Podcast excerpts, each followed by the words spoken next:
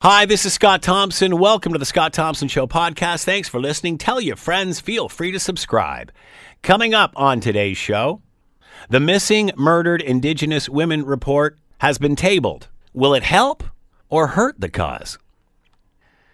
Trump's European tour continues, followed by a baby balloon. We'll update you. And China is warning its citizens not to travel to the United States. Are Americans detaining Chinese the way China is detaining Canadians? We'll find out. It's all coming up on the Scott Thompson Show podcast. Scott Thompson Show on 900 CHML. Talking about uh, the uh, missing and murdered Indigenous women report. John Ivison has an interesting column in the National Post today. Uh, the report is devastating, but its uncompromising nature may limit its impact. Even right, uh, even right-thinking people who are appalled by the victimization statistics are likely to recoil at the charge they are complicit in genocide. To talk more about this, uh, the author is with us, John Ivison. John, thanks so much for the time. Much appreciated. No problem. Uh, in your uh, in your column, you say the report's release seems uh, set to stoke division rather than engender goodwill. Explain that. Well, I think this was an opportunity to uh, for a new dawn in uh, Indigenous and non-Indigenous Canadian relations. Um, you know, if everybody had come together to condemn what was an unacceptable past, to commit to a better future, we could have moved on in, in some kind of spirit of reconciliation. But but there really wasn't none of that in this report. And I would contrast that with the, the, the Truth and Reconciliation Commission report, which came out uh, in 2015. You know, when that came out, there was there was widespread agreement, widespread recognition across Canadian society that the residential schools was a dark moment in the nation's history. And the TRC chairman, who was uh, Justice Murray Sinclair, who's now a senator, came out and said that uh, you know this is a this was a, a, call on the country to unite in an effort to build better relations between Indigenous and non-Indigenous people. Again, there was none of that yesterday, and um, and I think that because it was the, the language used was so inflammatory uh, a lot of people will recoil from it, and uh, maybe the politicians will pay it less heed. So, what was the objective here? To identify the problem or also provide some sort of solution moving forward? Well, I think it was it was almost shock tactics. The use of the genocide word, um, you know, essentially implying that the the bulk of the citizenry is engaged in trying to annihilate the indigenous minority. I think that that is counterproductive, and it uh, it certainly got everybody's attention, but but not in a good way. Um, you know, it was a political decision to use that phraseology, and I think it's going to rebound because um, you know even Justin Trudeau, who is now using the term genocide, he's saying the report says uh, the report calls it genocide. Um, he's far less enthusiastic about this than he was, for example, about the, the TRC report four years ago. Hmm. Uh, is it genocide? Well, this is a, an academic point almost. I mean, there are academics lining up on either side of this yeah. who suggest that, you know, if you take the strict UN definition as laid down um, in the, the UN Declaration in 1948, that there was a, a systemic element here. Um, certainly, when you look at uh, residential schools, uh, Raphael Lemkin, the, the Polish Jewish scholar who, who def- defined genocide, uh, says a coordinated plan to destroy the foundations of a national group with the name with the aim of annihilating the group. Um, Sinclair four years ago used the term cultural genocide, and I was just about I was just about to mention that uh, John is removing one's culture and identity, which is certainly something that had happened. Is that considered genocide? Well, that when Sinclair used it, there was not a lot of debate about it because it did seem that the residential school system was trying to, you know, the families were disrupted to prevent the transmission yeah. of cultural values, and therefore uh, it it could fall into under the, the, the umbrella of cultural genocide. But it was clear he was talking about a past policy, and that now that that was past us, we had to do better, and we were going to move on. That is not the sense here. In fact, um, Marion Buller, the, the, the, the chief commissioner, was pretty clear that she sees this problem as an ongoing one, a deliberate race identity and gender-based genocide that is that is actually getting worse. And you know, you, certainly there were people coming out like Romeo Dallaire, who, who witnessed firsthand the the real genocide in Rwanda, like Irwin Cotler, the respected former justice minister, who said that he didn't think this uh, justified the use of the term genocide. Uh, what is happening in Canada today is clearly not, um, in my opinion, at least the the, uh, the attempt to annihilate the uh, indigenous minority. So, uh, as as we try to break this down, is is it genocide because of the result of the negligence and, and, and lack of empathy here, but not necessarily the intent? In other words, the intent wasn't to go out and and and remove a group of people from society, but the neglect and the negligence has allowed that to happen. Is that genocide? Well, I think that the the uh, I mean we're dancing on the head of a pin here. You, yeah. you could argue this for yeah. for all eternity, but mm-hmm. my sense is that in the past Canadian government policy in the form of the residential school system was an attempt at cultural genocide. I mean, there, there was a deliberate attempt sure. to, uh, to make sure that the, the, the, values and cultures of, of that particular group was not passed on to the next generation. I don't think that you could, that anybody could point the finger at the, the Trudeau government in particular and suggest that it is trying to wipe out a culture. In fact, they've just brought in legislation to preserve indigenous languages, which would seem uh, an act of trying to preserve that culture rather than annihilate it. So I don't think that the charge sticks today. Maybe historically there was some uh, justification for it.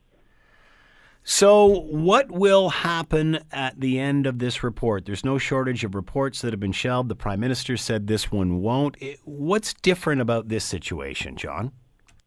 I don't think there's anything different about it. I think that the, the the incendiary nature of it is going to uh, turn people away from it.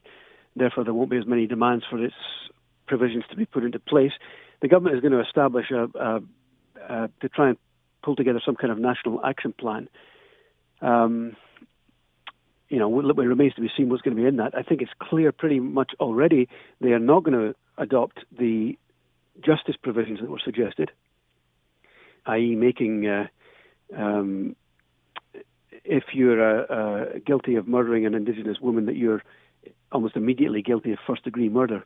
The Liberals are saying, well, that's almost like mandatory minimum sentences. We're moving in the hmm. opposite direction um, from limiting the, dis- the, discretion of judges to pass sentence. So I, I, think a whole bunch of these things are, are flawed. The, the, recommendations are flawed. There are 230 recommendations, so you know it, you could quite easily take a, a, number of the more logical ones and pull them together and say you've acted upon it. So sure. I don't think it will be completely uh, shelved, but at the same time, um, you know, this is an attempt to, to, transform Canadian society at all levels, and I think that the the measures that will be adopted are much more limited and focused on the immediate issue of Indigenous uh, women's safety. For example, uh, establishing an Indigenous human rights ombudsman so that if you've got a complaint about the way that the uh, the police or the justice system has treated you, there's somebody to go to. You know, I think that's a sensible suggestion. It, it mm-hmm. deals immediately with the with the issue at hand, and it doesn't go into trying to transform society, which you know, let's face it, is not going to happen. Uh, how has you talked about how the prime minister received this report as opposed to the Truth and Reconciliation report? Uh, when that was received, he said he would implement all of them or certainly work towards it in some way. Not quite as ambitious this time out. Well, at that time he was the leader of the third party, and at that time you could see what the heck he liked. It's very different days. When you're prime minister, there is a, a, a responsibility upon you that there was that he did not have then. In fact, when the report TRC report came out, he said he was going to implement whatever was in the federal area of jurisdiction before he'd even read it properly. Uh, so, what do you what do you make of him not using the word genocide? Someone from the crowd taunting him to he didn't, and now reversing that. Does, well, he has he hasn't reversed fully. If you look at what he said in Vancouver, they referred to it as genocide. He referred yes. to it. He said the report mentions it, calls it genocide. He didn't say, "Right, I agree that it is a genocide," which um, we will be watching for. Um, was the objective of this report to figure out who is killing Indigenous women or why it is being ignored and not investigated? That to me, is the biggest failing of the whole thing. It does not do that. Um, Who is killing Indigenous women? Largely Indigenous men. That's the unspoken truth. Why is that not out, John? Because I guess it's politically incorrect to say so, but we had a guest on from McMaster University yesterday uh, talking about this, and I and I asked her the question, uh, "Who is killing uh, Indigenous women?" And she said, "It's not about laying blame on who is killing women. It's it's about the systemic racism that got us there." Well, I think that that is the, the, the real problem is that because they tiptoed around this issue, and you know, ninety-two million dollars and twelve hundred pages later the commissioners still don't know who is committing the violence against women. They they they mention at one point that, that they're being targeted from all sides by partners, family members, acquaintances, and serial killers, but they don't delve delve any deeper to quantify that statement. Yeah, they will jump on the you know they will use the Picton case as as an example of that. Right, but the the only statistical backup they use is a footnote to a Statistics Canada report from 2014, and even in that report, it's not spelled out exactly who uh, is committing the, the act of violence. It talks about um, the, the, the victim, violent victimization rate for Aboriginal women is three times that for non-Aboriginal women. Uh, it talks about spousal violence against Indigenous women being three times uh, the rate in the rest of society. It's clear that there is a problem of, of the normalization of violence in indigenous communities. So I, it's clear, I, I it's clear. Let me just go ahead. Yes, sorry. Go ahead. Go ahead. There is context to that. There is obviously a history of childhood maltreatment. There's mental health issues. There's mm-hmm. substance abuse, mm-hmm. all of which are higher in indigenous communities, and all of which you could trace back to the residential school system or some other government policy in the past. But for the, for there be, to be no quantification of that problem in this 1,200-page report yeah. seems to me to be a major oversight. So, will changing Canadians, uh, non Indigenous Canadians' values about the Indigenous community stop Indigenous men from killing Indigenous women? I think it's a, it's a societal problem. I mean, you can certainly see how these conditions lead to this sort of tension, lead to spousal abuse. I mean, you can certainly see the tie in. For sure, for sure. I mean, there's economic reasons, there's any number of reasons. Sure. And you know, at the end of the day, I think that what all of us would like is that there's a, a mutual accommodation between Indigenous and non-Indigenous society, and that we learn from from this issue. We take measures to make it less likely. You know, for example, um, you know, the ombudsman I mentioned, or uh, measures to counter the idea that violence is normalized.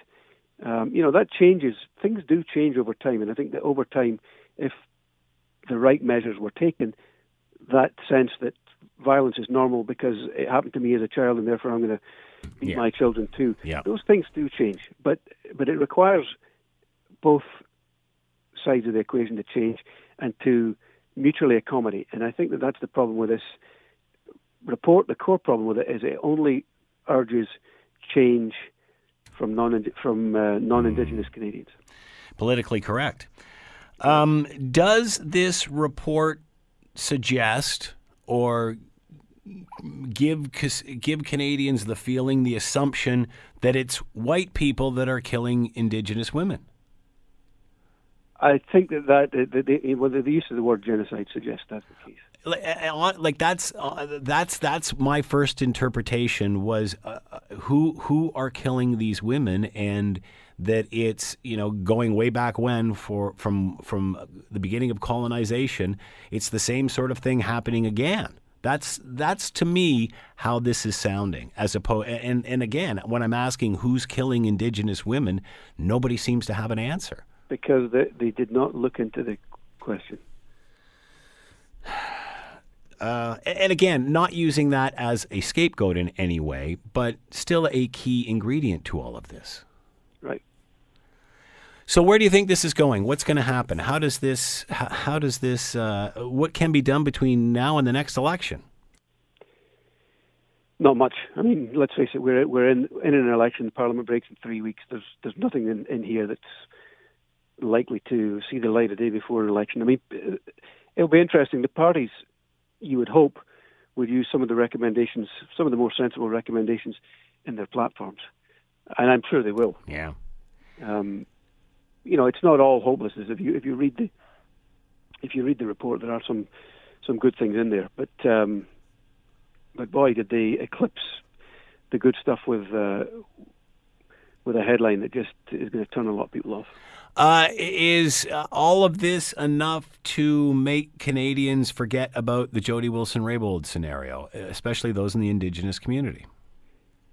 I don't know about that. I mean, that that, uh, I think that's a, a kind of separate issue. Although it was it was almost satirical the way that the report called for um, uh, for uh, Indigenous women to be put in leadership roles. And uh, mm-hmm. exactly, you, you, could see Justin Trudeau perhaps raising his eyebrows at that, thinking, "Well, we've tried that and it didn't really work for us." So is is is is this a bonus for the prime minister heading into the election or not? Is this would this help him or hinder? No, him? I think he could he could probably have done without this. It's it's become so controversial that to embrace it, I think, is uh, is not a vote winner. Um, but you know, he's he's already committed to this to this file, so um, I could see him cherry picking bits of the report and pulling together some kind of plan and saying, "Look, we've responded to it." Uh, will we still be talking about this one week from now? This is an issue that if we're not talking about it one week from now, we, we will probably be talking about it five years from now, ten years from now. It's it's, it's an issue that, that bubbles up every now and again. It's it's not going away. I think things are changing, though. I mean, yeah. you know, I think that the the apology. I've covered this file for 15 years now, and, and it is definitely changing. Um, How is it changing, John? Well, I think that opinions in broader society are more. Accepting that Canada has to do better. Yeah, and, and more are simply aware of the story now. Right, right. I mean, I think the the the, the apology that Harper made in the House of Commons was the start of that. The, the, the TRC, which he said in, in train, um, and, and Trudeau ado- adopted most of his recommendations, uh, raised awareness again. I think you know this is back in the news, so it will raise some awareness. But I think the problem is in this case, it, it, people are going to be upset by it. Yeah, by the term. And again, how are Canadians supposed to feel after this? Are, are we supposed to go through a period of guilt before we reconcile? Well, that that seems to be the, the game here is finger pointing and blame the blame game, and I think it's pretty unfortunate because it. Uh, I don't think it had to be like that. And at the end of the day, as you mentioned, could turn people off. What the real issue, real issue, is here at hand.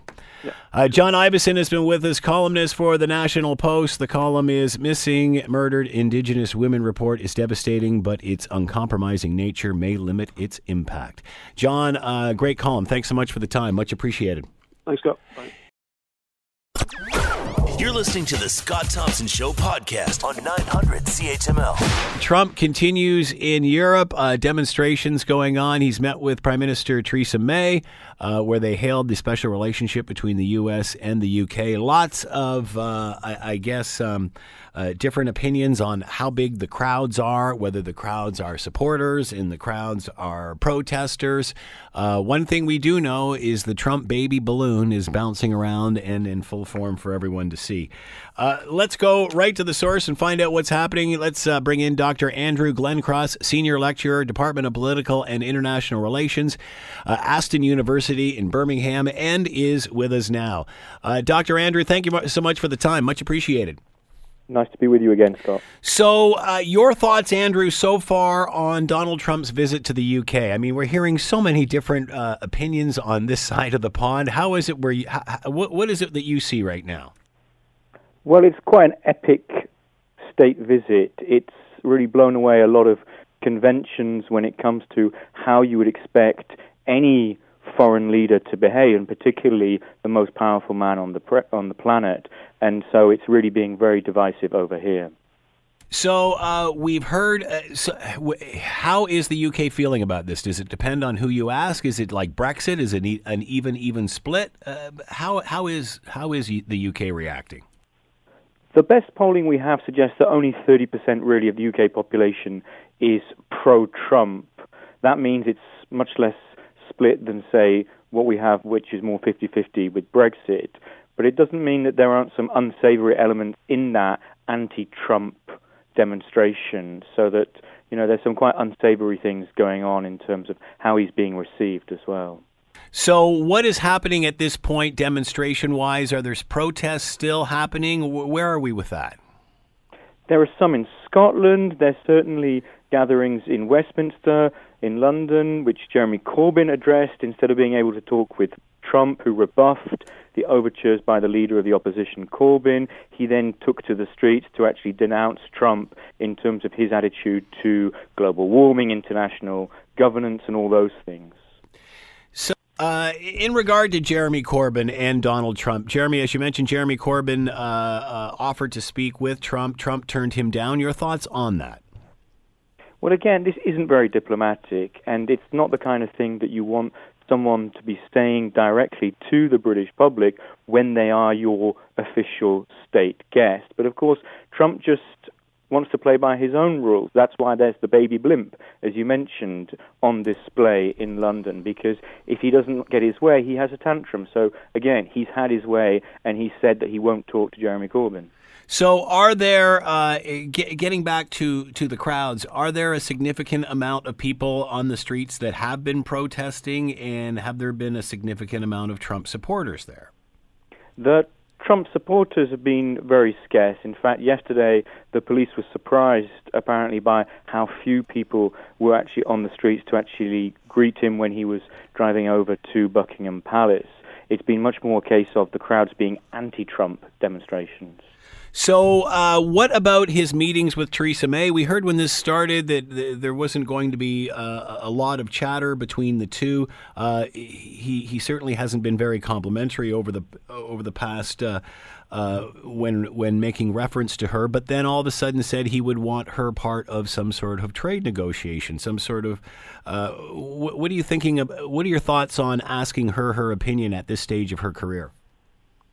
Well, I mean, she's nearly at the end of her prime ministership, and the relations have been lukewarm at best between the two. This is hardly Margaret Thatcher and Ronald Reagan. So it's nice, at least in a sense, to hear Donald Trump praising Theresa May and suggesting that if she stuck around, there could be some kind of negotiation on the trade front between the UK and the US. But all bets are off when it comes to who Theresa May's successor will be. And Donald Trump there has stuck his oar in, as we say, suggesting that Boris Johnson would be the man to replace her, ideally. Uh, so, what's it like watching the evening news in in, uh, in the UK this week?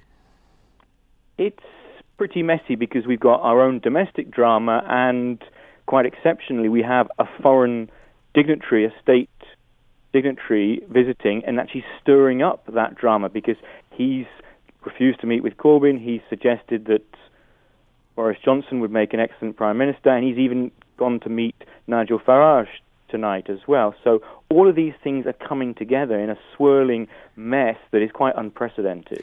So how is the UK viewing the fact that you know, I mean, obviously visiting dignitaries aren't supposed to mess in local politics, whether it's it's Brexit or what have you. How do how do Britons feel about him offering his opinion, especially when it comes to who will replace Theresa May? Well, I mean, if you're Nigel Farage or you support him or you're a supporter of Boris mm. Johnson, you love that kind of intervention. But for the most part, it's all very off putting. And I think, as much as it also can be seen as perhaps a bit anti American, it also suggests that we really have a loss of faith in the credibility of our own politicians who've, in a sense, allowed this situation to fester with the departure, the imminent departure of Theresa May. Uh, what about his agenda moving forward? Uh, many have said that, that his schedule is a little light, considering. It is, but of course, with Trump, you never know how much it's about his personal, in a sense, ambitions and pleasures, as well as also his potentially his commercial interests. Because, of course, he's taken the presidential office in a very new direction when it comes to mixing the personal, the business, and the political. Talk about that with his visit to his golf club there. Well, precisely, and that's the kind of thing that obviously has led to specific complaints in Scotland, where he has this big resort outside Aberdeen, which has been hugely contested just for its environmental footprint. Uh, how how will we view this once it's over? How do you compare this to past presidential visits? Well, I mean, the best person to ask there probably would be the Queen. Not that she would say anything, but mm. I hmm. think she must have found it absolutely astonishing for this president to visit her seventh or eighth, I believe, president that she's met, and on that basis, um, getting her thoughts on just how unusual, how different, how, in a sense, awful it's been for her as a representative of the UK. I think that would really be um, a, interesting to find out. I, I, mean, oh, wouldn't it be fascinating to talk to her about that, especially considering all the leaders that she has met over the years, where she where she puts this visit. Um, talk a little bit about uh, the Royals' involvement here. Um, obviously, uh, the big dinner uh, last night and and uh, the Royals were there. Uh, Meghan Markle was not there. Uh, has there been much chatter about uh, her absence, or is the fact that she's on maternity leave is that is that uh, is that uh, enough to keep people happy? I think she gets really a pass on that, but of course there's been a lot of speculation as to what was said and what wasn't said, perhaps because you really had a very large royal entourage, an incredible number of members of the royal family present for the state banquet. So pulling out all the stops, which is in effect a government decision. But of course, the royals themselves have their own thoughts about what on earth it means to get into bed with Trump in metaphorically speaking on this occasion, but everyone is very tight-lipped about how they played it. Is that what it appears? Is that how it appears here that they are in bed? Why pull out all the stops? What's the objective here? Well, if we go back to timing, this was a visit that was orchestrated and planned long in advance, where the purpose would have been to show off the potential for transforming the special relationship from a security one to something that would cover more in the base on the basis of trade and the economy after Brexit. But of course, Brexit has been postponed, is put on hold, and as a result, the purpose of this visit has, in a sense, disappeared. And so everything is pretty messy on that basis. What about the mayor of London and the comments going back and forth on Twitter between uh, he and Donald Trump? Um, who who started this? Was it Trump that started this, or was it the mayor? Um, it's it's normal, you could say, to think that the lesser politician, the politician perhaps who needs to have an agenda, a target, would be the one to start it. So that would be obviously the mayor of London. It plays well domestically to criticize Trump about his policies on diversity, on the um, environment. But of course, it's astonishing that Trump responded and responded in kind, with the kind of ad hominem that you just would never expect a sitting president to actually resort to. And of course, that means it escalated to global attention quite extraordinary. How is this being received? What you know, what's going on between he and the mayor? Well, it certainly doesn't hurt Sadiq Khan, the mayor of yeah. London, but it just puts British diplomacy on the back foot when it comes to then trying to suggest that the UK and the US have the same values, have the same views about global trade, for instance, because here you have the mayor of the capital, England's by far largest city, saying something that is about not being able to do business, not being able to sit down and talk with Trump, and yet we want a trade deal with him. It's all very contradictory. Uh, what do you make of uh, Trump describing uh, the mayor and and the labor leader as negative? Well, I think that's straight out of the, of the vocabulary of Donald Trump, as if he only surrounds himself, of course, with people who are positive, who would want to say yes to him.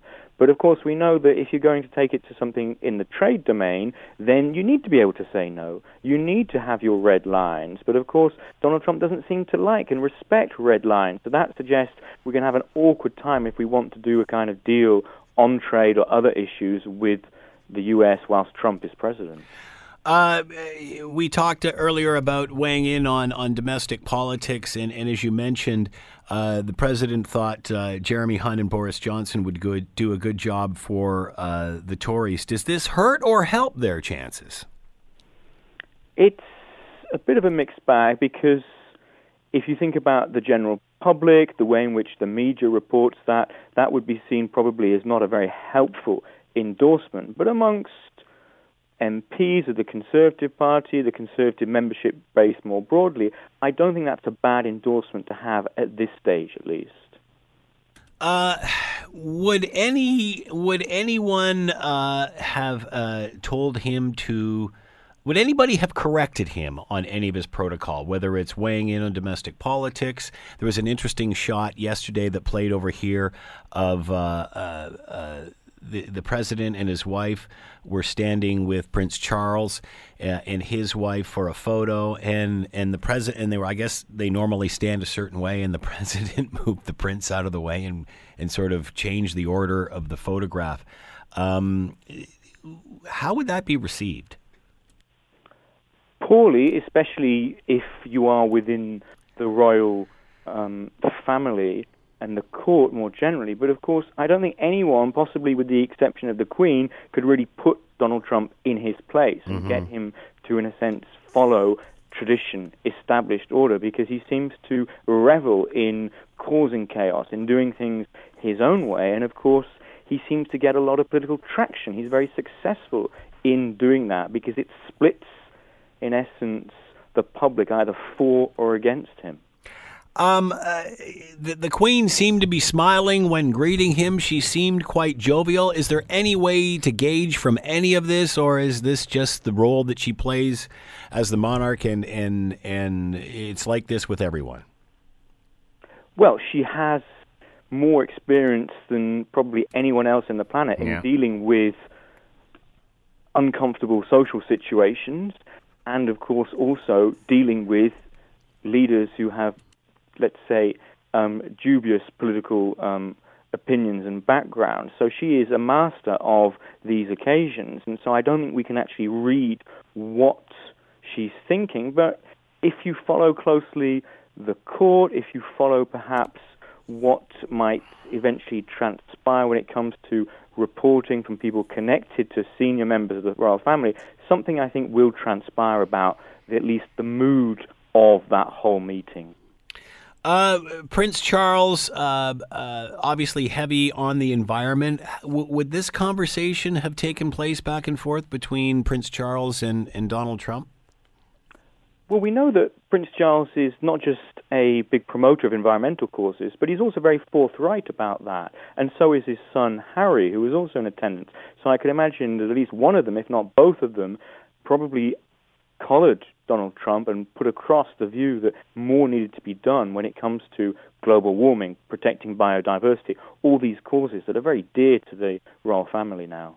It seemed as when the pomp and circumstance was going on, it was the Queen and uh, the Trumps and, and the rest of the royals were kind of hovering around uh, the perimeter, uh, almost, you know, having their own little sidebar. Uh, how odd to have Harry in attendance, especially with the comments that have been made back and forth about his wife. Certainly, um, a very awkward element of the whole banquet one can imagine. Especially with her being an uh, American. I'm sorry? Especially with her being an American, you would think there would be a kinship there. Well, you think that would have been an asset, but in this yes. context, precisely because of the divisiveness of Donald Trump, this is the contrary. And on that basis, we're not in the position of Winston Churchill, who played up his American mother for the special relationship, and which which would have been possible with Meghan, as you say, although she has obtained British nationality, as I understand it now. But this is the opposite. It's been a cause of division, not of rapprochement. All right, the agenda moving forward. What can we expect as this all wraps up? Well, I think more and more will eventually leak out about how everything went behind the scenes especially when it comes to the meeting with Theresa May, and also eventually, once you start having conversations with Nigel Farage and Boris Johnson, more will come out of that. And so when it comes to the agenda, a lot will depend on how things filter out about just what Donald Trump was responsive to and what, on the contrary, he would suggest were his red lines when it comes to the future relationship between the UK and the US. It would have been fascinating to have been a fly on the wall in any of these discussions. Uh, Dr. Andrew Glencross has been with us, Senior Lecturer, Department of Politics and International Relations, Aston University in Birmingham. Andrew, thank you so much for the time and insight. Much appreciated. My pleasure. You're listening to the Scott Thompson Show podcast on 900 CHML. China has placed a travel advisory on the United States. The country's Minister of uh, Ministry of Culture and Tourism cited recent quote frequent shootings, robberies, and theft as the reason for its alert. Hell, if everybody thought that about the United States, uh, none of us would be traveling there. I mean, that's that's the land of the gun. Um, anyway, uh, recently, U.S. law enforcement agencies have repeatedly harassed Chinese citizens. They say visiting the United States through exit and entry inspections, door-to-door interviews, and other means. To talk more about all of this, Charles Burton is with us, associate professor, Department of Political Science, Brock University, and with us now. Charles, thanks for the time. Much appreciated. Good to talk with you, Scott. Uh, for months, Charles, we have been uh, uh, bullied by China over the extradition uh, detainment of of the Huawei CFO, and, and asking why the Chinese are picking on us and not the United States. Is that what is that what's happening here? Is is is this uh, turning a page? Well, I mean, certainly the uh, Chinese also issued a travel advisory on Canada in January. Uh, in this sort of case, I think it's designed to try and make Chinese citizens decide to travel elsewhere and spend their significant dollars in other countries. You know, the Chinese tourists um, per capita buy the most luxury goods of any national group. So you, one could expect a hit in in uh, outlet malls and upmarket uh, shops in New York City and so on, uh, because the Chinese government has falsely indicated to the Chinese people that there's an increase in in shootings, robbery, and theft. I I don't see that, and the Chinese are unhappy about um, the the U.S.'s government's initiative to try and address the espionage question by uh, refusing more visas and doing more inspections of Chinese nationals entering the United States and interviewing them when they're in the United States if there's some suspicion that those nationals might be purloining secrets and sending them back to China or engaged in activities such as harassment of persons of Chinese origin in the States. So China and the States are unhappy with each other, and this is yet another way for China to try and express its displeasure. Have Chinese citizens been victimized in the United States? Um, is there evidence of this? Traditionally, they, I mean, I think that, that thieves are aware that Chinese people are inclined to carry cash mm. because so much of their um, dealings in China are cash based. So, you know, it would be common for someone if they wanted to to mug somebody to choose someone who's Chinese because there's a higher probability that they'll be carrying a, a large amount of cash on their on their person. So, I mean, that's certainly um, a fact of life, but it's been ongoing for decades. It's not a new phenomenon, and Chinese people are more and more using credit cards, so that that one seems to be dissipating a bit. So, is this about safety of its citizens, or is this more leverage in a trade deal? I think it's really about uh, trying to express its displeasure with the United States over the restrictions on Chinese visas and trying to hit the United States with uh, reducing the number of Chinese coming to the States to purchase luxury items. I mean, the Chinese tourists are inclined to purchase those um, name brand objects in the United States um, because there's such a high tax on them coming into China. So it's a real bargain if you're into high end um, leather goods, clothing, handbags, and so on to buy them in, in the States. And certainly the Niagara Outlet Mall has a, a, a lot of uh, service people who are able to speak to the Chinese customers in Mandarin directly mm. because it's that much of a thing. Wow. Uh, ironic that they are concerned about the the safety of Chinese citizens in the United States while they're detaining Canadians in China. Well, certainly uh, China has become a, a dangerous country for anyone who is associated with diplomacy or higher level um, um, dealings with the Chinese regime or any kind of concern over human rights and there's no question about that. Is this warranted? No, uh, absolutely not. I mean, there's no justification for it. It's entirely a, a, a harassment. That's all it is.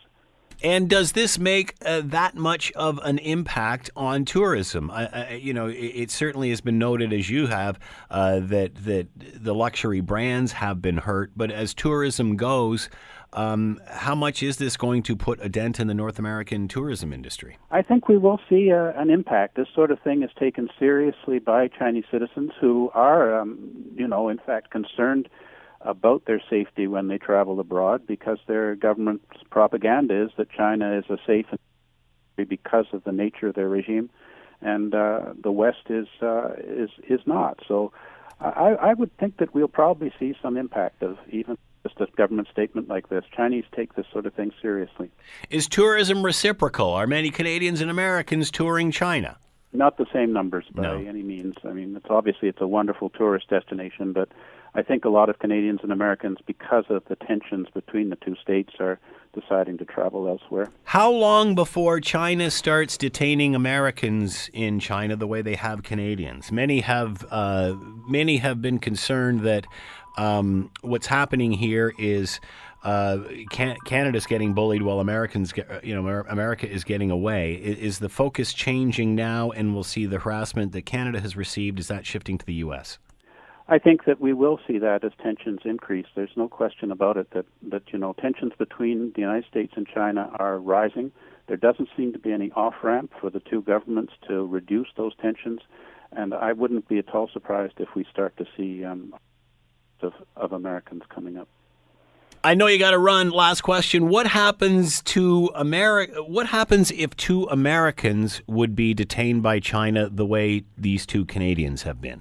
I think the U.S. government would take, you know, serious measures against China in that sort of case. Um, I I think the Americans just are are more committed to to the to the defense of their individual citizens as opposed to the larger issue. Whereas Canada, I think, is inclined to be concerned about the impact on on trade and other relations of pressing consular cases too hard. So. I, I do regret that our government doesn't have a bit more backbone in these matters. So, where is this going? What's the timeline on this? I mean, will this continue? I think so. I think we're going to see it getting worse and worse in in time ahead, particularly after the uh, after the G20 in Japan. If Mr. Trump and Mr. Xi can't come to some sort of resolution, I expect things to deteriorate rapidly. So, So, no real trade solution is on the horizon here. don't see one, frankly. All right, Charles Burton is with us, Associate Professor, Department of Political Science, Brock University. Charles, thanks so much for the time. Much appreciated. The Scott Thompson Show, weekdays from noon to 3 on 900 CHML. This is the Scott Thompson Podcast, available on Apple Podcast and Google Podcast or wherever you get yours. And don't forget to subscribe, rate, and review so you don't miss a thing. I'm Scott Thompson, and thanks for listening.